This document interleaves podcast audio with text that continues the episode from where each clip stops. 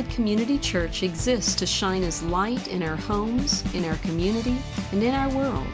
To contact us or for more information, see our website at wildwoodchurch.org. One of the things that we're going to do as we kick off this ministry year together is that we're going to have a series that we're going to begin today, a new series that we've called FAQ Frequently Asked Questions About Christianity. And over the next 13 weeks or so, our senior pastor, Bruce Hess, and myself will be guiding us into a look at many of the questions that we frequently get about our faith.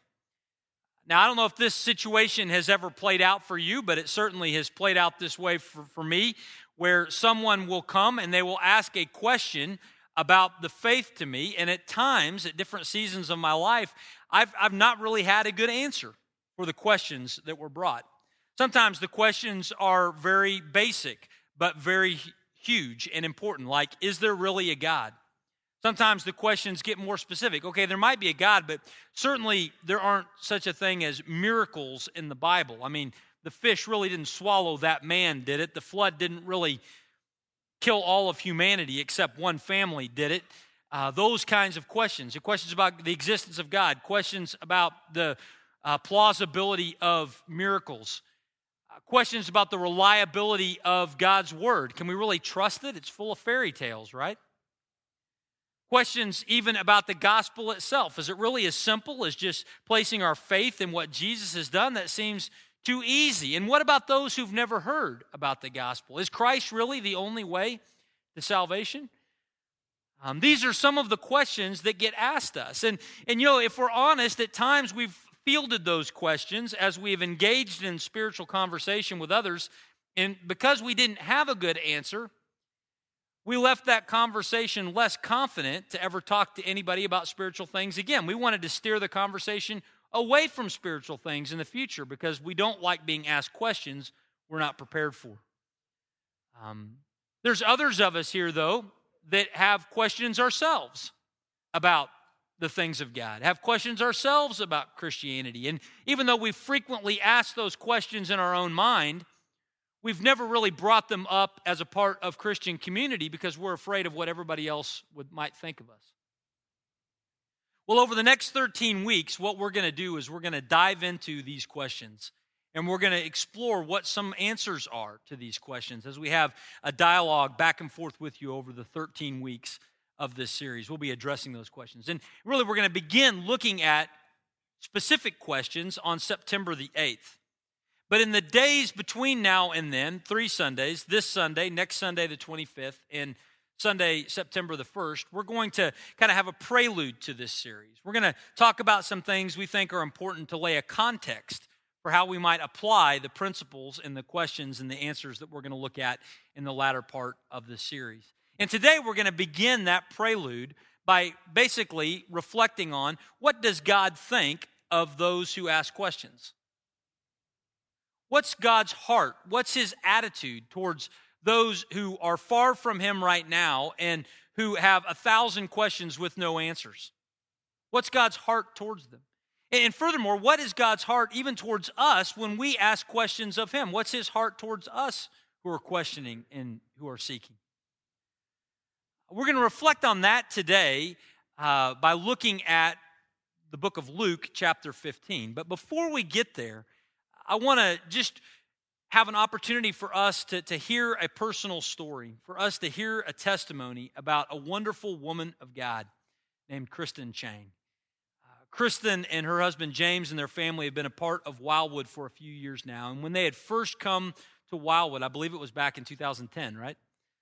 Is that right? Yeah, 2010. When they first had come to Wildwood back in 2009, 2010, um, I remember hearing bits and pieces of their story about how God had worked. And I remember thinking at that time, this is a story that must be told in, in, in our congregation that we might be able to celebrate um, God's faithfulness and his provision for this family and, and how he saw them through. And as we kind of zeroed in on this date in this series, we thought that today was the perfect time. And so thankful that, that Kristen and James were willing to share their story with us. So please join me as we, we hear about Kristen Chang's story.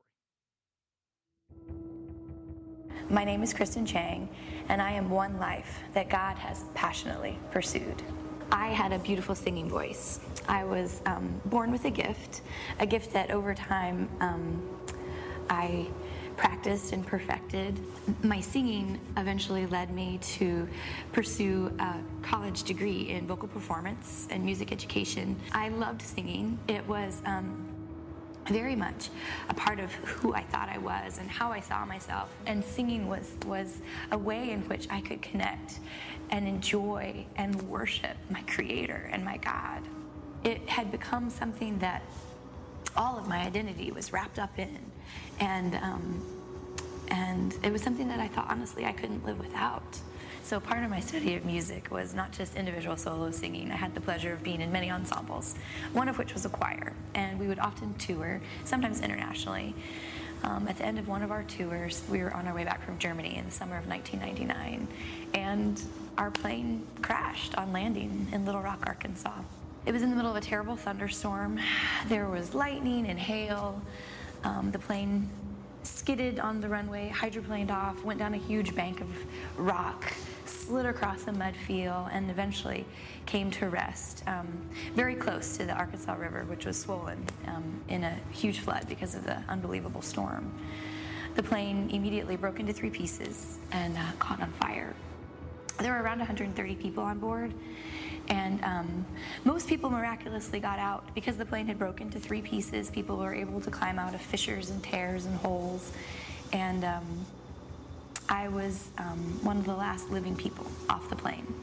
I do remember um, being in the burning wreckage with a couple of, of good friends, starting to choke on the smoke and the heat of the burning jet fuel and feeling my skin begin to melt and my hair burn and slowly suffocating on the floor of that plane and, and thinking, okay, like I, I know I love Jesus. I've followed him most of my life. I, I am to go to heaven, but this really hurts. And why can't I just die? And why does this hurt so bad?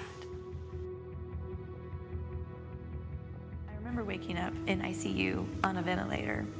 And I was in ICU on a ventilator for about a week.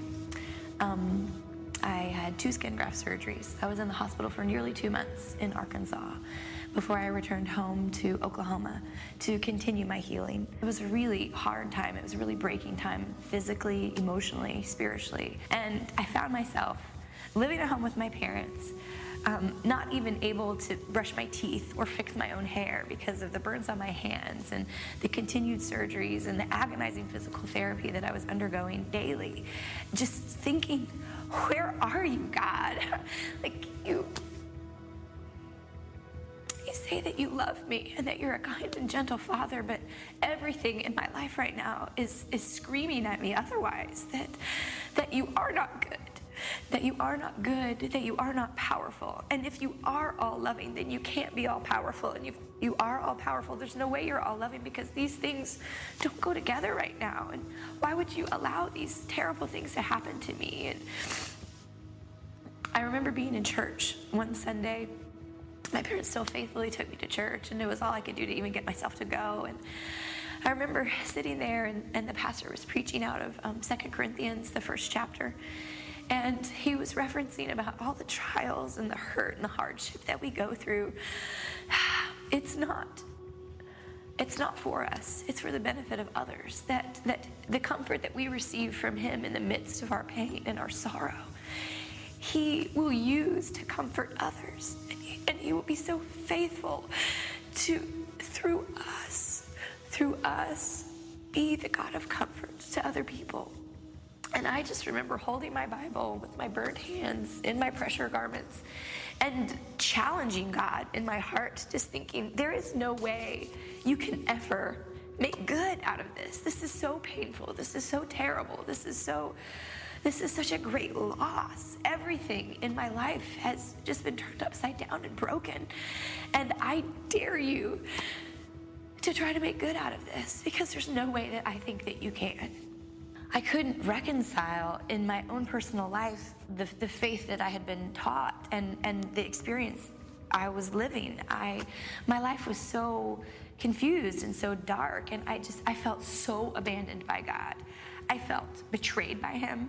I remember praying deep, groaning prayers and just feeling like my prayers bounced off the ceiling. I remember begging him to show up and begging him to, to be real to me again. I guess it was about a year after the plane crash that um, James and I realized that um, I would never sing again. Um, the damage from the smoke and being intubated and being on a ventilator um, left permanent scars on my vocal cords. So not only had I been through this unbelievably traumatic event, injured physically, um, I had this deep wounding of a complete loss of purpose, a complete loss of my identity, a complete loss, honestly, of um, what I thought God's call on my life was. And I remember God so clearly one day um, interrupting my thoughts. It wasn't something I heard with my ears, but um, Him saying to me, Kristen, are you going to stay here forever? And I, um, it stopped me in my tracks. In that moment, I realized how I was stuck, really, really stuck there. And that unless I reached out for help, unless I reached for Him, I would never, ever be free of my anger and my bitterness and my resentment. And I would never be whole again. And it was in that moment that that it was just so defining that he began to, to show me that it it was never what I did for him. It was never the beauty of the song of my vocal cords, but it was um, he hadn't changed, and and even though my life looked different, that um, he was still the God, the same God, yesterday, today, and forever, and. Um, I just needed to continue to reach for him. And all along, I know he was pursuing me. How About two years after the plane crash, um, I started volunteering in uh, the burn unit that was local to the place where James and I were living. And I will never forget um, the experience of walking onto a different burn unit, but back onto a burn unit um, for the first time. At that very moment when I just about started to lose it and turn and run the other way, a man walked out of a dressing change room and he was covered in gauze from the waist up. And I thought for the first time, oh my God, it could have been worse. And it really was a prayer. It really was a realization to God God, this could have been it could have been so much worse. And for the first time, I had, I'm sorry to say, but I had compassion for somebody else instead of just feeling sorrow and pity for myself. And that was a major spiritual marker that I, I, can almost physically see just God setting up a flag and saying, We will move forward from here because you finally have you finally have eyes to see other people's pain instead of just commiserating about your own.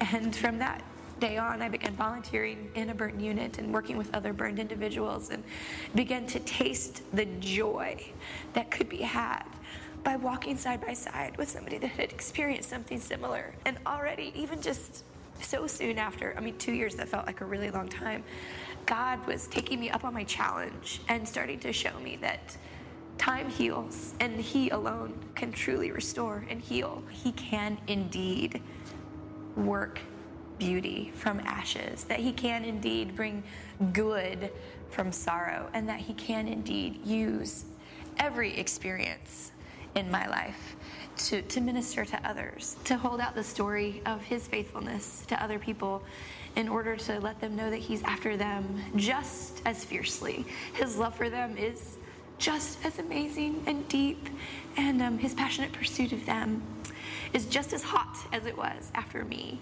I love the picture in the scriptures where Jesus looks out over the multitudes and it says that he's moved with compassion and um, that he looks out over a crowd of people and weeps for them. But I also love how, so specifically, Jesus himself shares the, the parable about how the shepherd leaves 99 other sheep to go look for the one. And the widow that loses the one coin that is so precious to her stays up all night long and sweeps every corner of her house looking for the one. I can honestly tell you that if you are walking with the Lord, well, even if you're not, He is after you. And He is so faithful to bring exactly what you need at exactly the right time.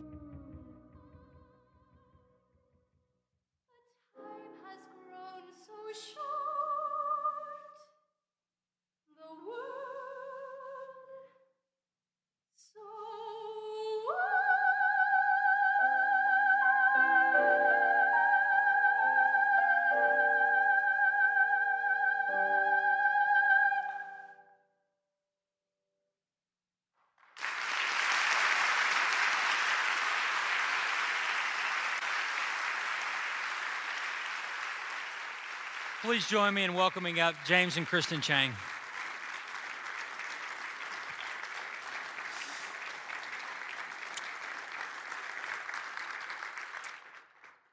Yeah, I, I, had the privilege of sharing this with you um, first service, but it, it's it's still still true today. Um, Kristen, you have a beautiful singing voice then, and you have a beautiful voice now.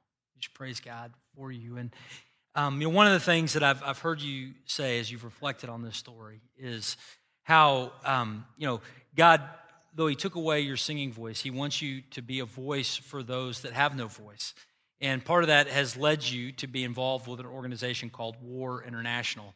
Uh, tell us a little bit about what War International is and, and your involvement there. Um, it seems like a big jump to go from volunteering in a burn unit to um, being an advocate for survivors of human trafficking and exploitation. Um, but that's exactly the program of healing that God has had for our family. So, what started in a burn unit with me realizing, wow, this could have been a lot worse, and, and having God break my heart for them, the Lord has brought us on a journey and through a series of events has um, led us to partner with a ministry called Women at Risk International um, which goes by War International. And the purpose of Women at Risk International is to be a voice for those whose cries are silent. Um, survivors of, of this and preventative and raising awareness and helping people understand the complexity of these situations, how this is something that happens right across the street, and it's something that happens all around the world. And um, this, this is where God would have us as a family right now in a major part of what we do as a ministry.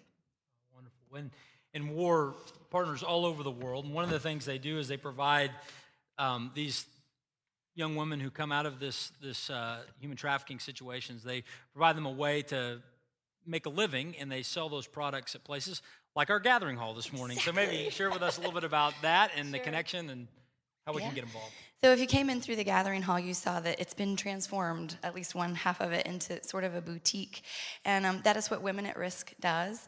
It um, offers product um, that is made by or in support of women um, and children that are at risk or survivors of this issue. Um, so everything you see out there 90 cents of every dollar sold goes back to the program from which it came. The major premise of Women at Risk International is that we don't want to give people a hand out. That is very disempowering, and it just says, well, you can't take care of yourself, so now somebody else will but to give them a hand up and to teach them a trade, to teach them, to, to give them education, to give them, most of all, rehabilitation um, through a four step process rescue, redeem, restore, and empower. And that is done through the, the power and the good news of, of Jesus Christ alone, because that is the only way that true restoration can ever be taken, that can ever take place. But um, so if you were going to do anything to support this ministry today, go out there and buy something. But there's other ways that you can support. There's an information um, table at the front. It's a red tablecloth. You can't miss it. But there's lots of ways that you, if, if this is an issue that God would move in your heart and your family to, to partner with, I will do my best to find a way that suits you and your giftedness to, to participate in some way. Thanks, guys. Hey, I would love to, to pray for you um, on behalf of all of us. So let's, let's pray. Father God, thank you so much for the Chang family. Thank you that you have pursued them. Thank you that you have um, just waited patiently with Kristen through the questions and that you have cared for her and provided for her um, comfort at this time. And Father, thank you that you have redeemed her life and, and the purpose of her life as you have channeled and focused it in, in a different direction.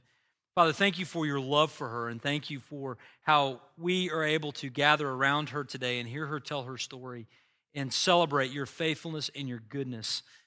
Father, thank you for James and just his friendship as well. And Father, I just pray that your, your many blessings would be on this family and that you would guide them and help them to remain a, a faithful, strong witness for you in this community and around the world, and that you would bless the ministry of war as a process of that. We pray these things in Jesus' mighty name. Amen. Thanks.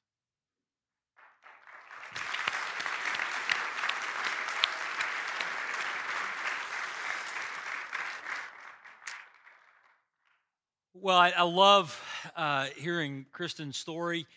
Um, I love us having a chance to kick off this series by hearing that story because you probably heard at the beginning of her story a series of questions that she had in the midst of reconciling the circumstances of her life with the truth that she had been taught. And, and all of us uh, at times go through seasons of questioning. And what we want to do over the course of these next number of weeks is we want to reflect on those questions. And again, today we are reflecting specifically in kind of a prelude to that series about the heart and the character of our Heavenly Father.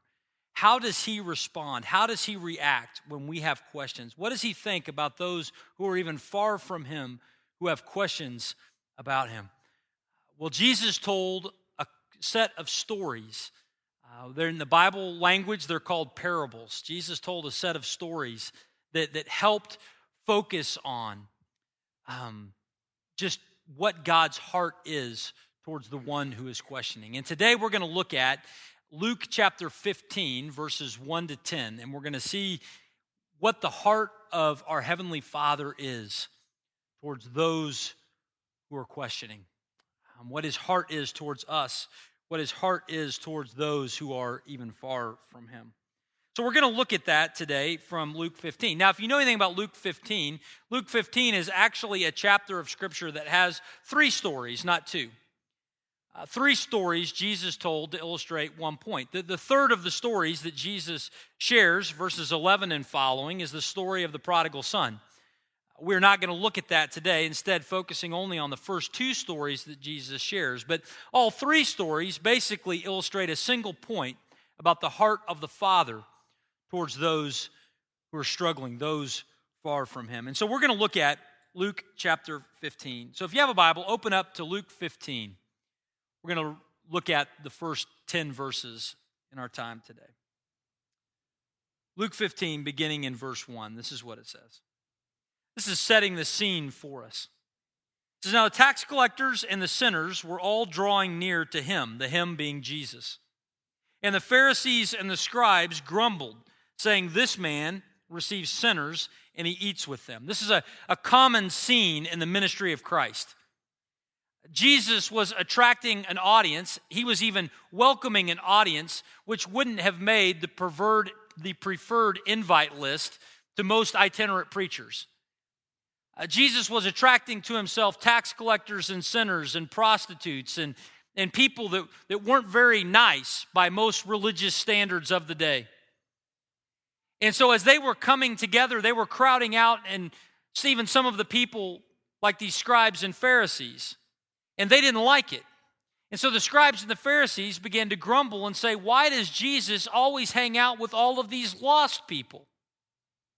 And so Jesus tells a, a, a, set of stories in chapter 15 to help answer the question why he was always hanging out with those far from him.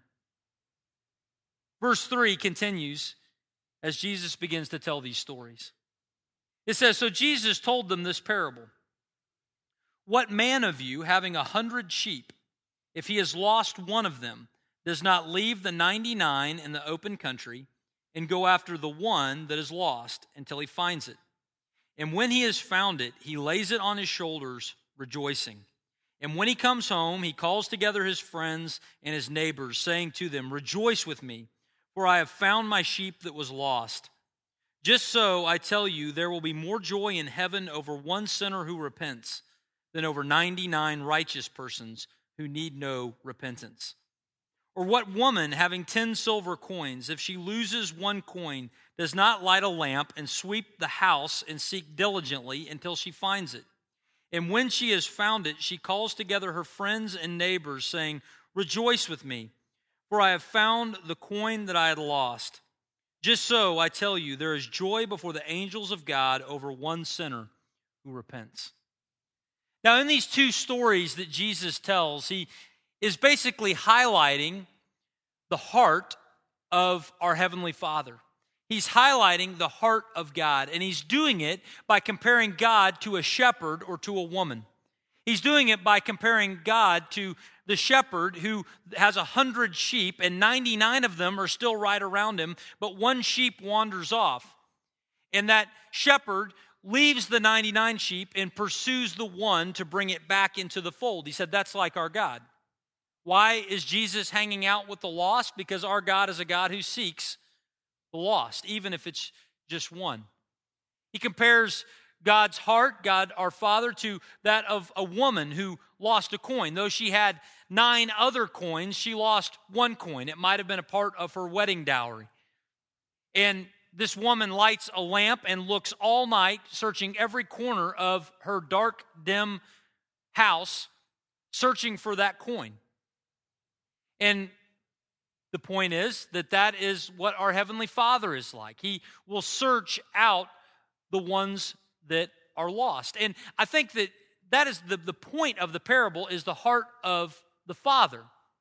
The point of the parable of the prodigal son, which we didn't read, is the heart of the Father. But why did Jesus tell these stories? Well, Jesus told these stories about the heart of the Father because it's very easy for us who are found to use the found as an excuse to forget about the lost. It's so easy for us who are found to use the found as an excuse to forget about the lost. And so Jesus tells these stories to highlight the heart of the Father and invite us to join him in his passionate pursuit of the questioning, his passionate pursuit of the lost. Um, that seems to be the, the big point of these parables. Now, the question we ought to ask ourselves as we reflect on this is why is it that the lost are so valuable to God? Why is it that, that God would, would go to great cost and to great expense to, to seek after the lost? Why is it that Jesus would leave heaven and come to earth and eventually die on the cross in order to seek and to save the lost? Why is it that he would spend his time hanging out with tax collectors and prostitutes instead of spending time with the religious folks? Why is it that the shepherd leaves the sheep and goes and looks after the one? Why is it that the woman, though she has nine coins, goes and searches after the one? Well, I think there's three things we see, at least from these stories, that tell us why it is that God values the one. The first reason is because the lost are valuable. The first reason is because the lost are valuable. Though the shepherd had a hundred sheep and 99 were still with him, he reorganizes his day, he reorganizes his life to go out after this sheep because the one sheep is valuable to him. Why is it that the woman seeks after that one coin? Well, she has nine others, but you know what? The tenth one is missing. That tenth coin is valuable to her, it has significance and purpose to her. And so she goes after it. Why? Because it's valuable to her. The same thing is true of God. Why is it that God continues to seek after the lost? It's because the lost are valuable to him. They're his children, they're created in his image. And he longs to bring them close. I'll give you a story that maybe helps to, to cement this a little bit for you. I, uh, one of my, my uncles and his wife have six children. And with this large family, they would go on summer vacations together. And when you have a family of six kids, eight total, mom, dad, six kids, you would frequently go on these trips in a car. And so they're driving on this vacation. If you're ever gone on a long vacation, long car trip, at some point you end up at Love's. And you get out and you go in, you use the facilities, you get some refreshments, you fill up your car with gas, and then you go and hop back into the car and you take off down the road. And it's the objective of every dad in that situation to make that turn as fast as he can. Uh, guys, we watch NASCAR to figure out how to do this better. Um, but but my uncle was no different, and so everybody goes in. The eight get out of the car. The eight go into the store. The eight come back out. The and seven get back in the car and take off. Everybody but Kenny. And uh, my cousin Kenny is just hanging out back at the gas station. Now, that part is a true story. What I don't know, the apocryphal part of this story is that as it's told by my cousins, they all say they turned and waved at Kenny as they drove off. I don't know if that really happened or not. Um, but needless to say, Kenny was left at the gas station and the van drove off down the road. Now, they get about four or five miles down the road, um, hopefully not further, and mom turns around and counts, and we came up short one Kenny. Now, what did they do? They turned around and went and got Kenny, right? Why? Because they would have been arrested otherwise. Um, but also because Kenny was their kid, right? They're not going to go, you know what? We had a good run. We already have five other kids. Um, I'm sure there's some nice person in Gallup, New Mexico that could take care of Kenny and he could live a wonderful life there. No, they didn't do that. They turned around, they pulled a U turn. They went back to get Kenny. Why? Because no matter how many other children they had, they didn't have another Kenny. You know what? That is the heart of our God. Why is it that God doesn't get satisfied with the found and use them as an excuse to not seek the lost? because there's some Kennys out there he's going to pursue. I'm so thankful that God did not stop after he saved Phil and Muriel. I'm so thankful that God didn't say, you know what, I already have Phil and Muriel, therefore I don't need Mark. Because the heart of God is for the lost, he continued to pursue me. I'm glad that he didn't just need a Mark because I would have been out in the Gospels, right? One of the writers was a Mark. He, he, God pursues individuals.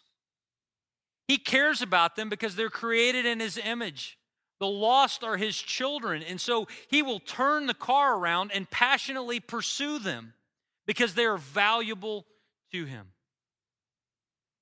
You know what? Every individual in this room, God would turn around and come back for you. You know why I know that? Because Jesus came to this earth.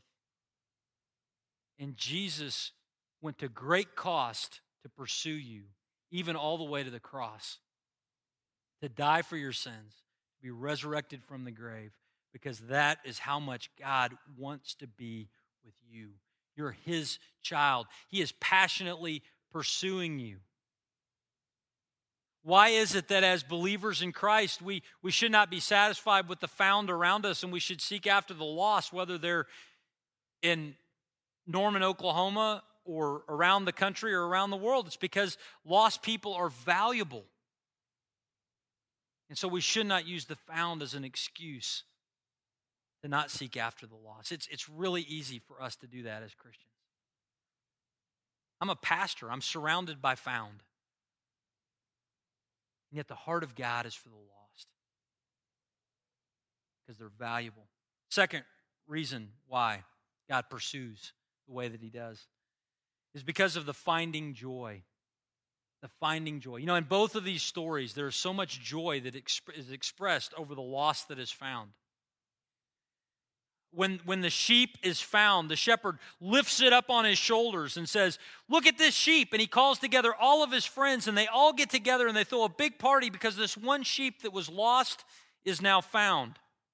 The woman who lost the, the, the coin searches all night and finds it and calls together her friends and says, Guess what? The lost coin is found. And they come around her and they have a big party. And in both of those instances, it's a picture of heaven. It's the picture of the angels. It's the picture of the true followers of God. There is joy when a lost is found. You know what? We, we know this is true. Think of the last person that you know in your circle who has done a 180. The last person you know who went from far from God to close to God, who went from rejecting Him to receiving His truth. Think, think about the, the feelings and the emotions you had when you heard that they were now among the found. It makes your heart leap, doesn't it? There's an excitement that comes with knowing that somebody who was lost is now found.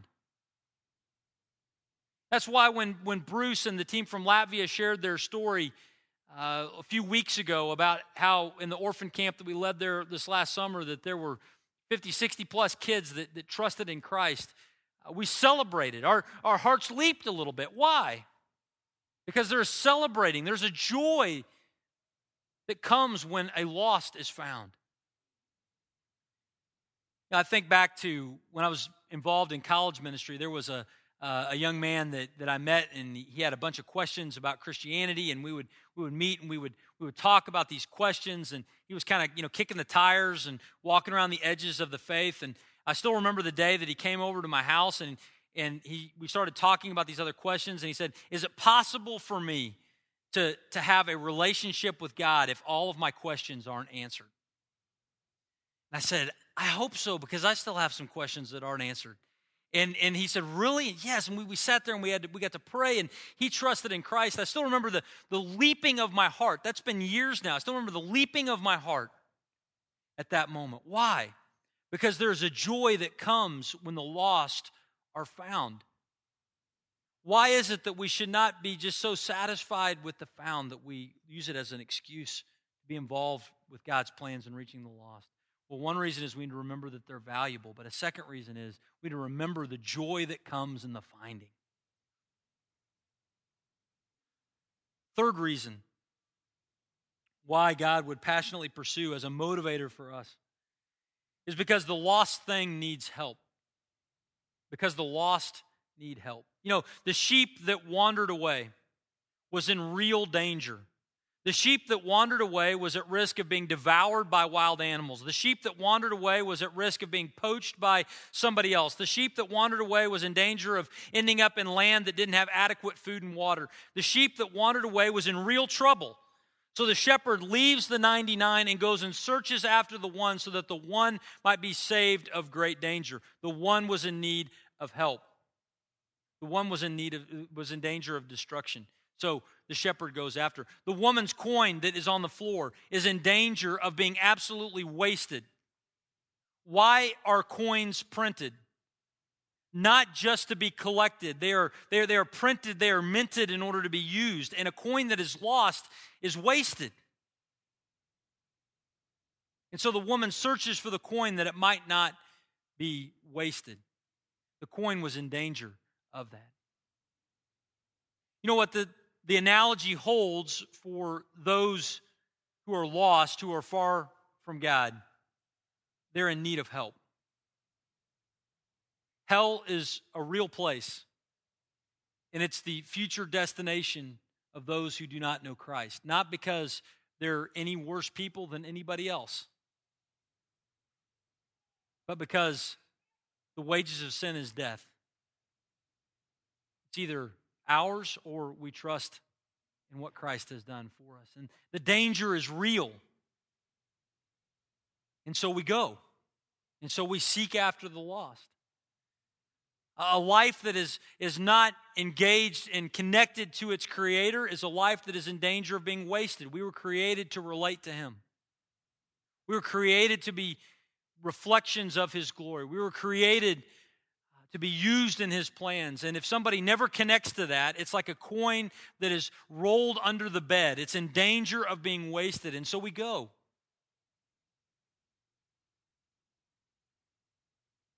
See, why is it that God is so passionately pursuing the lost? Why is it that He does not use the found as an excuse? Why does God not just say, you know what? There's been a few hundred million people that have believed in Jesus over the years. I think I'm good. Why does God continue to seek after those in our lives that don't know Him? Why is it that God is continuing to seek after you and me? It's because He needs a Kenny, because we're valuable to Him. Because He wants to celebrate the joy of us returning to Him.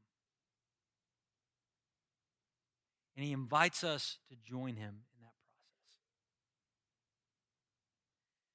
Now, when you begin to, to think about how you might apply this, this message, how you might apply this, this truth, um, it's somewhat overwhelming. Because we think about, wow, God wants to use us to reach out to those around us that don't know Him. Um, at one level, that's encouraging. At one level, that's exciting. But at one level, that's overwhelming because there are many, many people around us that don't know Christ. And sometimes we, it's like, wow, if, if there really was just one that I was going to go after, that seems manageable. But you know what? I look around my life and I just do an inventory of my family and I do an inventory of my, my friends, my neighbors, people in my, my classes. It's way more than one. It's overwhelming, and we want to just kind of shut down and think, wow, God may be interested in bringing people into a relationship with Himself, but I have no idea how I might be able to get involved. Well, as we reflect on, on that, I want to challenge you to, to think about this not in terms of all of the many myriads of people that you might know who don't know Christ, but I want you to think about the one that God wants you to pursue. And as we reflect on that, I want to share with you uh, a presentation that was done by the Hills Church down in the Dallas Fort Worth area uh, that maybe will help drive home the opportunity that we have to reach out to those around us for Christ. Stop me if you've heard this one. You grow up, you graduate high school, you attend the best college you can get into, and a few years later you graduate again. You marry the perfect girl and move into a small, character building apartment. Over the next couple of years, you had a house, a dog, and two ish children. A perfect start to a picket fence life. Time begins to roll by, your kids grow up, you get involved at your church just like you're supposed to do. And sure, you have opportunities to engage more with the outside world, but it's hard enough to balance your job, church, wife, and two ish kids. Your life continues speeding along, your children grow up and make you a grandfather. Eventually, you retire and start spending a little too much time in Florida. But it's okay to relax. After two generations, you've impacted the eight lives in your family. Finally, at the end of it all, the Lord calls you home. And it was a good life, right? Work, family, church. Because whichever order you put them in, that's all there is, right? What would happen if we shook up that formula? Imagine if we went out of our way to engage with our world coworkers, neighbors, old friends. And not just engage, disciple. Imagine if we took one year and discipled one person from our world. Took a year and truly shared the message of love, salvation, and freedom in Christ to that one person. And what if inside that year that person started to follow Jesus? But let's not stop there. What if the next year that person began to disciple someone else, and you did the same thing, and two more people came to know Christ? And what if you did this year after year, person after person, and each of them picked one person year after year, and each of them, and each of them? If this kept going for 30 years, that would mean that 1,073,741,824 people could hear the gospel. That's a little more than eight. The thing is, it's not a joke, and it's not a gimmick. Most importantly, it's not impossible. It's one person boldly making a commitment to bringing one other person to Christ. And it all starts by asking the question Who's your one?